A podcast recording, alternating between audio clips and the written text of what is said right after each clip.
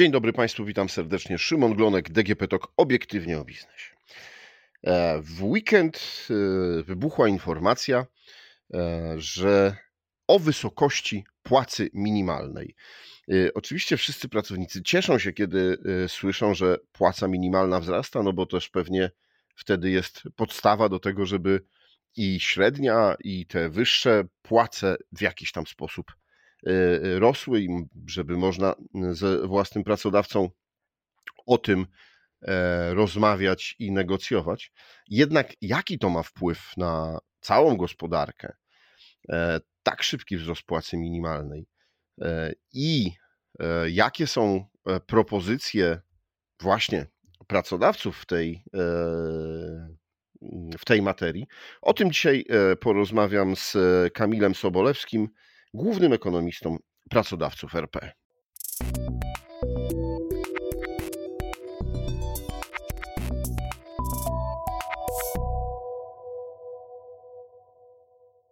Dzień dobry, witam.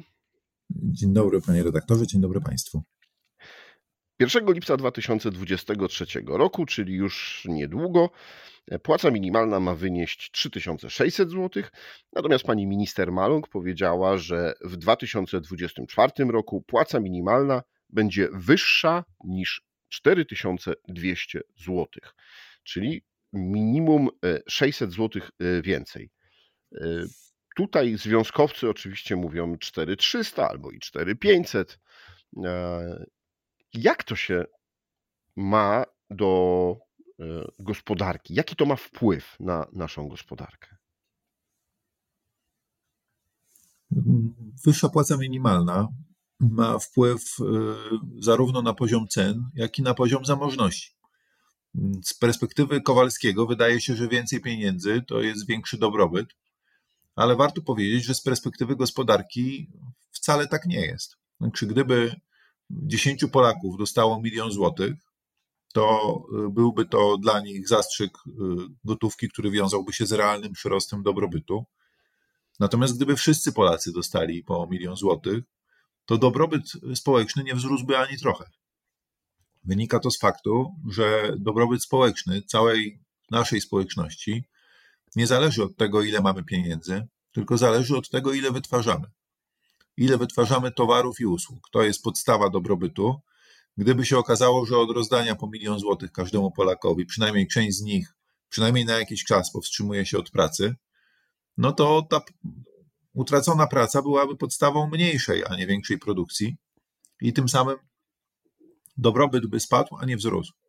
I to jest bardzo trudno Polakom pojąć, podobnie zresztą jak innym nacjom, no bo bardzo trudno nie kalkować zachowań y, z własnego domowego budżetu na sytuację całej gospodarki. I co ma z tym wspólnego płaca minimalna? No, płaca minimalna powoduje, że do naszej kieszeni trafia więcej pieniędzy, ale y, ekonomiści wiedzą, że y, płaca minimalna powoduje wzrost dobrobytu tylko wtedy, jeśli za tym wzrostem płac idzie wzrost wydajności pracy. A zatem, jeżeli y, dany pracownik, pracując tyle samo czasu, jest w stanie wytworzyć więcej niż rok temu, dwa lata temu czy pięć lat temu. Wtedy ten wzrost płacy realnie przekłada się na nasz, poprawę naszego dobrobytu. Zaś y, w przypadku, kiedy płaca rośnie szybciej niż to, co jesteśmy w stanie wytwarzać, to jest w stanie na tym skorzystać jeden Kowalskich, dziesięciu Kowalskich albo wszyscy stolarze w Polsce ale nie jest w stanie na tym skorzystać każdy w warunkach, kiedy płace wszystkich rosną szybciej niż wydajność pracy. Tutaj warto tą wydajność pracy też trochę odczarować. Ja mam taki przykład dla naszych słuchaczy. Mianowicie wyobraźmy sobie gromadę drwali, którzy wbrew zasadom ekologii ciągle jeszcze mają taki cel, aby wyciąć jak najwięcej drzew, bo to jest ich produkt, i operują w tym celu tępymi siekierami. I to, co może przesunąć wydajność ich pracy w górę, to jest inwestycja, na przykład w zaostrzenie ich siekier. Wtedy tych drzew będą w stanie powalić więcej bardzo podobnym nakładem pracy i to uzasadni wzrost ich wynagrodzenia, no bo ilość drewna, które zostanie sprzedane po kilku godzinach pracy, będzie większa. I z jednej strony oni dzięki temu zarobią więcej pieniędzy, ale z drugiej strony dzięki temu świat zyska więcej drewna. Jeszcze lepiej ma się sprawa w sytuacji, kiedy szef ekipy drwali zainwestuje w piły elektryczne, powstrzyma się od produkcji przez dwa dni, a zamiast tego wyśle tych swoich drwali na szkolenie z obsługi tych pił elektrycznych. I sytuacja, w której drwale e, zarabiają więcej o cały wzrost wydajności pracy, dzięki temu, że przeszli z tępych siekier na nowoczesne piły elektryczne, to jest sytuacja, w której stosunkowo niewiele z tego, z tej zmiany technologicznej dostaje ten szef ekipy drwali, który o tym zdecydował, który może wziął te piły w leasing, który zdecydował się w krótkim terminie nie zarabiać po to, aby ludzi wysłać na przeszkolenie. Więc y, można powiedzieć, że wzrost wydajności pracy to jest takie teoretyczne maksimum, przy którym y, nie pojawi się inflacja zamiast przyrostu dobrobytu od wzrostu płac, ale z drugiej strony jest to maksimum, które by powodowało, że szefowie ekipy drwali w ogóle się nie opłaca inwestować w y, technologię, w postęp techniczny. I trochę tak w Polsce dzisiaj jest, tak? To znaczy, Polska ma bardzo niską stopę inwestycji, może właśnie dlatego, że owoce przyrostu wydajności zjadają płace, a nie y, y, ci, którzy są autorami inwestycji przedsiębiorstw. No ale z drugiej strony można powiedzieć, że mamy nadal bardzo wysoką inflację. No i w momencie, kiedy ci drwale, żeby trzymać się tego przykładu, e, zarabiali X e, i mogli za to kupić ileś dóbr, no to okazuje się, że w ciągu ostatniego roku e, mogą kupić o tych dóbr o 14% mniej. No to jest realne. Realna utrata w ich portfelach. Więc wydaje się, że podniesienie tej płacy minimalnej no będzie zadośćuczynieniem za tą inflację. Jasne, że tak. Z perspektywy Jana Kowalskiego, drwala, który ma na utrzymaniu żonę i trójkę dzieci, e, wzrost kosztów życia e, jest e, prawdziwym wyzwaniem ze spięciem domowego budżetu. Jest oczywiste, że skoro wszystkie ceny w gospodarce i płace szeroko rosną, to dlaczego Jan Kowalski ma nie dostać podwyżki wynagrodzenia? To jest oczywiste, że on ma moralne i społeczne prawo do tego, aby czegoś takiego oczekiwać. Problem w tej gonitwie polega na tym, że ona ma swoją nazwę w ekonomii. Nazywa się spirala cenowo-płacowa i e, wiąże się z tym, że e, za tym ciągłym podnoszeniem wartości nominalnych płacy i cen nie bardzo idzie wzrost dobrobytu. I z punktu widzenia szerokiej gospodarki byłoby dużo lepiej, gdyby nie było tej inflacji. Znaczy, gdyby inflacja dalej pozostała mniej więcej tam, gdzie chciałby bank centralny, czy gdzie bank centralny ma zapisane, że powinien chcieć, czyli 2,5%, to to by znaczyło, że ceny o 10% zmieniają się przez 4 lata, a nie przez pół roku. I gdyby tak było, to wtedy y, taki przyrost płac, powiedzmy o 3 do 4% rocznie, oznaczałby dość konsekwentną poprawę dobrobytu pracujących. Natomiast jeżeli płace galopują e, w tempie kilkunastoprocentowym wraz z kilkunastoprocentową inflacją, to bardzo trudno jest powiedzieć, czy z perspektywy danego Jana Kowalskiego one w ogóle rosną.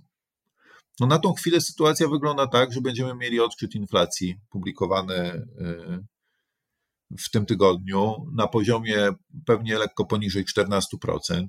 Tymczasem wzrost płat w gospodarce jest rzędu 12-13%.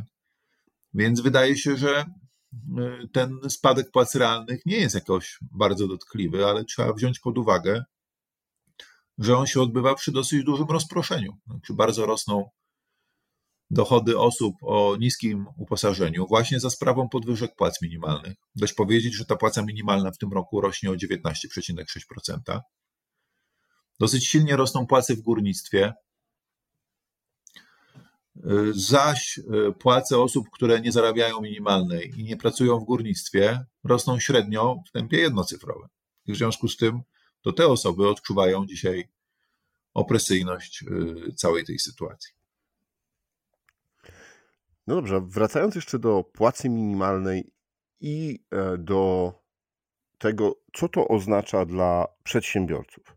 No bo podwyżka dla pracownika to jest jedno, ale z tym wiążą się też e, wyższe koszty pracy. Tak, mam, przypominam sobie, jak o płacy minimalnej rozmawiałem na kongresie aglomeracji lokalnych e, e, w zeszłym roku. Taki kongres się będzie lada moment odbywał na początku czerwca, więc pewnie było to gdzieś o podobnej porze roku w zeszłym roku i wtedy to się odbywa w Kaliszu ten kongres i politycy z okręgu kaliskiego mówili, że u nich w powiecie płaca średnia wynosi 4000 zł brutto. I to było rok temu. A teraz słyszymy, że za pół roku, może za 10 miesięcy od dziś, płaca minimalna w całej gospodarce, także w powiatach podlaskich, podkarpackich, warmińsko-mazurskich, czy choćby w takim powiecie kaliskim, płaca minimalna ma wynieść prawdopodobnie 4250 zł. No i teraz zadajmy sobie pytanie, co to oznacza dla, yy, yy, dla tych, którzy się o tą pracę starają, bo być może będzie to powodować, yy, że będzie im trudniej wejść na rynek pracy. Przy ostatniej podwyżce płacy minimalnej rząd sam sformułował taki wniosek o zawocenie skutków regulacji że podwyżka płacy minimalnej z 3010 zł w 2022 roku do 3600 zł w roku 2023 może oznaczać, że trwale poza rynkiem pracy znajdą się mniej zdolne osoby w mniejszych ośrodkach, y, y, gdzie nie ma konkurencyjnych rynków pracy, konkurencyjnych przedsiębiorstw, którym po prostu będzie trudno w ogóle taką pracę zaproponować. Także i to oczywiście też uderza w przedsiębiorstwa, ale ja myślę, że warto powiedzieć, bo ja reprezentuję organizację dużych firm. My mamy kilkanaście tysięcy członków, ale to są w większości większe firmy, a nawet duże przedsiębiorstwa, często działające w innowacyjnych branżach y, o wysokiej wartości dodanej, z użyciem technologii, te inwestujące firmy. W tych naszych firmach większość naszych y, członków płaci zdecydowanie powyżej płacy minimalnej. Ten, kto w Polsce płaci płacę minimalną, to jest sektor publiczny, i to są małe firmy. Takie małe firmy zatrudniające mniej niż 10 osób, to tam płaca minimalna jest dosyć powszechna. Powiedzmy sobie, że samych jednoosobowych działalności gospodarczych jest w Polsce 2,6 miliona, więc to tam do, do, do właściciele tych działalności y, przeżywają prawdziwy ścisk finansowy. I ten sektor publiczny. No i teraz, żeby też to było jasne, mm, w 2019 roku płacę minimalną zarabiało 1,5 miliona Polaków. W tej chwili jest to 3 miliony. Ponad nawet 3 miliony Polaków, według właśnie danych minister Marleny Maląg przedstawionych na Radzie Dialogu Społecznego. A zatem podwoiła się ta liczba osób zarabiających płacę minimalną. Można powiedzieć, że takie tsunami wzbierającej płacy minimalnej zabiera ze sobą wszystkich, którzy kiedyś zarabiali więcej. Jak sobie uświadomimy, że płaca minimalna jeszcze niedawno była 1850, a dla młodych 1500, to taka kierowniczka w urzędzie, która zarabiała 2800, miała płacę o 50% wyższą niż płaca minimalna. To był w pewien sposób premia za to, że ona jest kierowniczką, wzięła odpowiedzialność za ludzi, albo jest specjalistką, wzięła odpowiedzialność za terminy, za budżet, za kształcenie młodych ludzi, którzy przychodzą do tego urzędu. No i teraz w toku ostatnich lat płaca minimalna bardzo rosła. Rosła w takim tempie, że y, te 2800 zostało dawno połknięte przez y, płacę minimalną. I ta kierowniczka może teraz nie zarabia 3500 czy 3600, może zarabia 3700 albo 3900, ale to oznacza, że ona na rękę ma 200 zł więcej niż junior, który nie ma odpowiedzialności za budżet, za terminy, za pracowników, za szkolenie juniorów.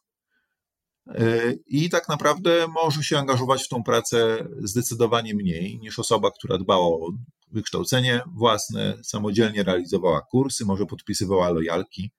Krótko mówiąc, mm, a jeszcze jedna ważna rzecz. No, mm, w sferze budżetowej płace były przez wiele lat zamrożone, a potem rosną dużo wolniej niż płaca minimalna. No, w rok 2023 jest, jest świetną tego ilustracją.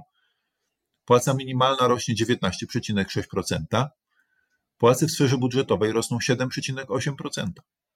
A zatem, jeżeli weźmiemy administratora takiej jednostki budżetowej, który ma wszystkim średnio dać 7,8% podwyżki, to jest jakaś kwota, daj wyobraźmy sobie, że to jest milion złotych w jego jednostce, no to gro tej kwoty jest konsumowane przez osoby, które albo już zarabiają płacę minimalną, albo po kolejnej podwyżce płacy minimalnej zaczną ją zarabiać. I y, to oznacza, że przez cały okres, kiedy płace w sferze budżetowej były zamrożone i później, kiedy rosły znacznie wolniej niż płaca minimalna, y, spłaszcza się struktura wynagrodzeń pomiędzy osobami, które umieją relatywnie najmniej, mają krótki staż, najmniej się starają, a osobami, które są doświadczone, biorą odpowiedzialność, angażują się w obowiązki zawodowe. Czyli I to rzutuje na motywację ludzi. To rzutuje na jakość pracy, to rzutuje na jakość usług publicznych. I w sferze budżetowej świetnie to widać. Tak? Znaczy w sferze budżetowej jest po prostu określone no, decyzją rządu e, tempo wzrostu płac w sferze budżetowej, które jest pewnego rodzaju ograniczeniem na łączny budżet płac. I to pokazuje nam, że za wzrost płacy minimalnej po cichu płacą nie tylko pracodawcy, szczególnie małe firmy czy sektor publiczny, ale że ten wzrost, szczególnie w sektorze publicznym, ale również w biznesie, wzrost płacy minimalnej krwiożerczo szybki, on tak naprawdę odbywa się kosztem tych pracowników, którzy jeszcze kilka lat temu zarabiali 50-30% więcej niż minimalna, a teraz powiększyli dwukrotnie, dawniej półtora milionową, a dzisiaj trzy milionową rzeszę ludzi, którzy już tą płacę minimalną zarabiają. To oni są tak naprawdę płatnikami tej wyższej płacy minimalnej, bo to im nie podnoszone są proporcjonalnie wynagrodzenia, kiedy rośnie płaca minimalna. Czyli to, co powiedziałem we wstępie, że podniesienie płacy minimalnej może być argumentem, żeby część pracowników negocjowała swoje e, wynagrodzenia wyżej, e, wcale się nie sprawdza w gospodarce, bo po prostu pracodawcy, wiedząc, że płaca minimalna jest tak wysoka i nie mając już e, przestrzeni na podwyżki powyżej płacy minimalnej, po prostu dają pracownikom tylko i wyłącznie tą płacę minimalną. Ale mam też jeszcze pytanie. Nie, nie, nie do końca, nie, nie do końca. Znaczy, mi się wydaje, że nie ma co generalizować. Jest szereg pracodawców, którzy dają płacę zdecydowanie powyżej płac minimalnych. I tu raczej chodzi o tych najsłabszych pracodawców, tak? o mhm. tych, którzy nie tworzą tej wartości y, dodanej w wystarczającym stopniu, aby zapłacić 7 czy 10 tysięcy złotych brutto ich ten, mm, to tempo po prostu zżera. Jeżeli ktoś prowadzi sklepik osiedlowy i musi mieć dwóch pracowników, żeby zapewnić dostawy, obsadę kasy i e, obsługę, e, że tak powiem, administracyjną tego sklepu również, i, i, i, kwestie przesunięć w magazynie, przyjęć towaru i wszystkiego, i płacił e, dwa lata temu tym pracownikom 5 tysięcy złotych plus ZUS, a teraz płaci tym pracownikom 8 tysięcy złotych plus ZUS, no to on skądś musi wziąć te 3 tysiące złotych. Może oczywiście to zrobić w ciężar własnych, własnej płacy, ale coraz częściej się okazuje, zresztą widać to po tym, ile upada tych małych sklepików, że po prostu klient nie jest na tyle zamożny, żeby y, te y, przychody Y, istotnie rosły, że mamy kryzys cenowy, więc konsumenci też są bardzo uważni z zrobieniem zakupów w sklepach osiedlowych, częściej wybierają wielkopowierzchniowe markety.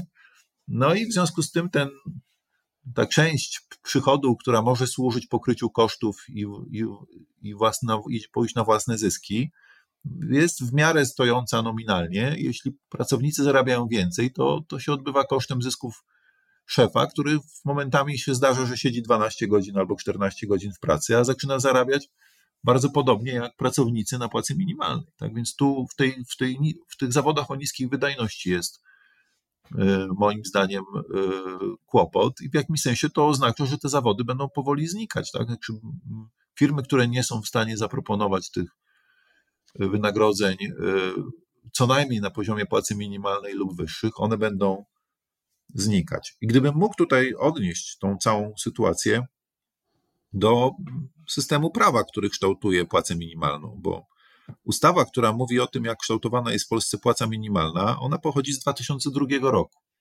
To był taki czas, kiedy myśmy w Polsce z grubsza oponowali inflację. Ona była silnie w terytoriach jednocyfrowych i wydawało się, że to jest trwałe zjawisko na zawsze.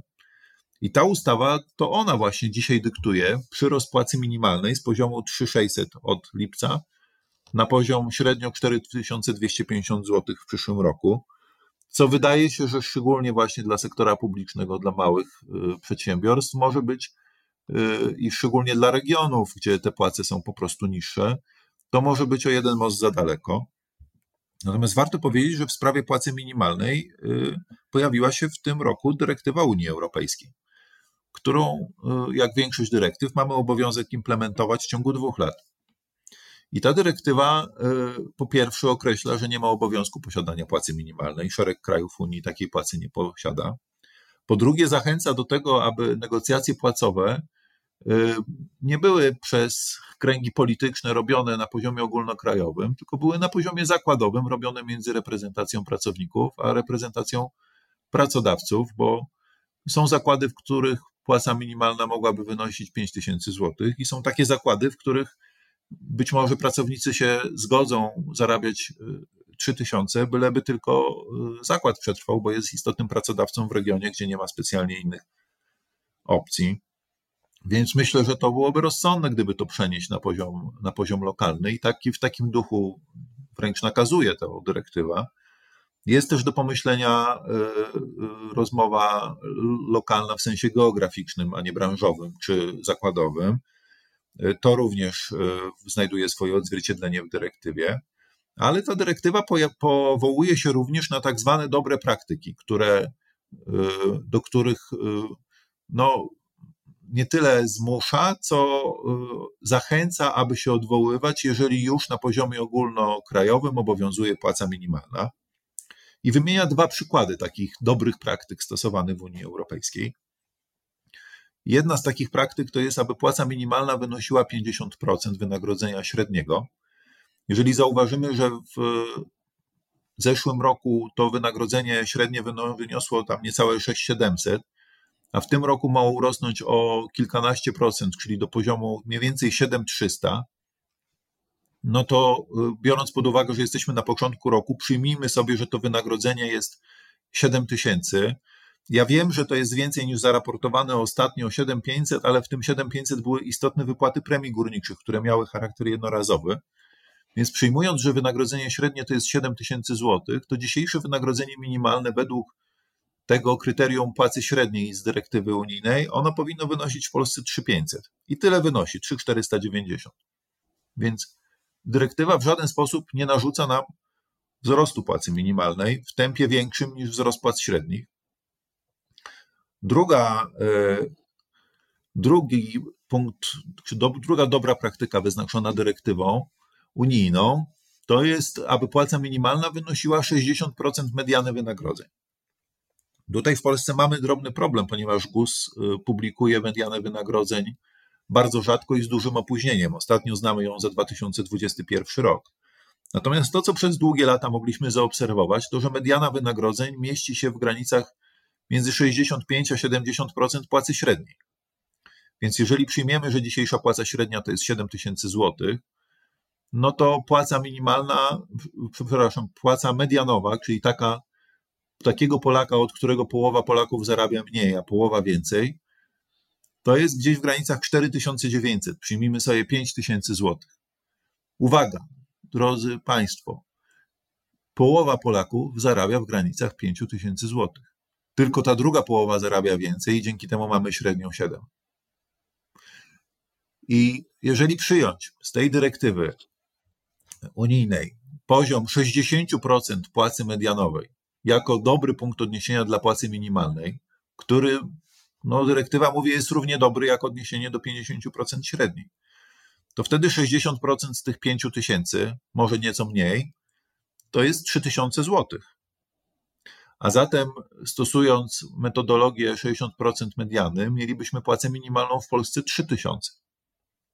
Więc podsumowując, wskazania dyrektywy, którą polski rząd ma obowiązek implementować do polskiego systemu prawnego w ciągu dwóch lat, sugerują nam, że dzisiejsza płaca minimalna powinna być odniesiona do płac w gospodarce, wynosić między 3 a 3,5 tysiąca złotych i rosnąć tak jak średnia płaca w gospodarce. Czyli o około 12% w tym roku, co daje kwotę rzędu 400 złotych. Czyli ona powinna urosnąć z poziomu między 3 a 3,5 tysiąca o z grubsza 350-400 zł. A my mamy w tym roku płacę minimalną 3600 i ona w przyszłym roku ma urosnąć o 650 zł. A zatem nasz system, wywodzący się z rozwiązań z 2002 roku, które w żaden sposób nie przystawały do hiperinflacyjnej, może nie hiper, no ale wysokoinflacyjnej sytuacji z dzisiejszego dnia, Y, no, nie przystaje y, do regulacji europejskich, jest w stosunku do nich nadmiernie szczodry wobec pracowników i otwiera ryzyko, że tak gwałtowny wzrost płac będzie miał negatywne reperkusje dla przedsiębiorstw i przełoży się raczej na inflację niż na poprawę dobrobytu Polaków. Proszę Państwa, chyba to jest niestety najlepsza puenta y, tego, y, jak płaca minimalna y, wpływa. Panie Kamilu, serdecznie dziękuję za tak szczegółowe przedstawienie tematu płacy minimalnej, jej wpływu na i portfele przeciętnego Kowalskiego, ale też na całą gospodarkę Polski. Moim Państwa gościem w podcaście DGP Talk obiektywnie o biznesie był Kamil Sobolewski, główny ekonomista pracodawcy RP. Bardzo dziękuję za rozmowę. Dziękuję Państwu, dziękuję Panie redaktorze. A rozmawiał Szymon Glonek. Do usłyszenia.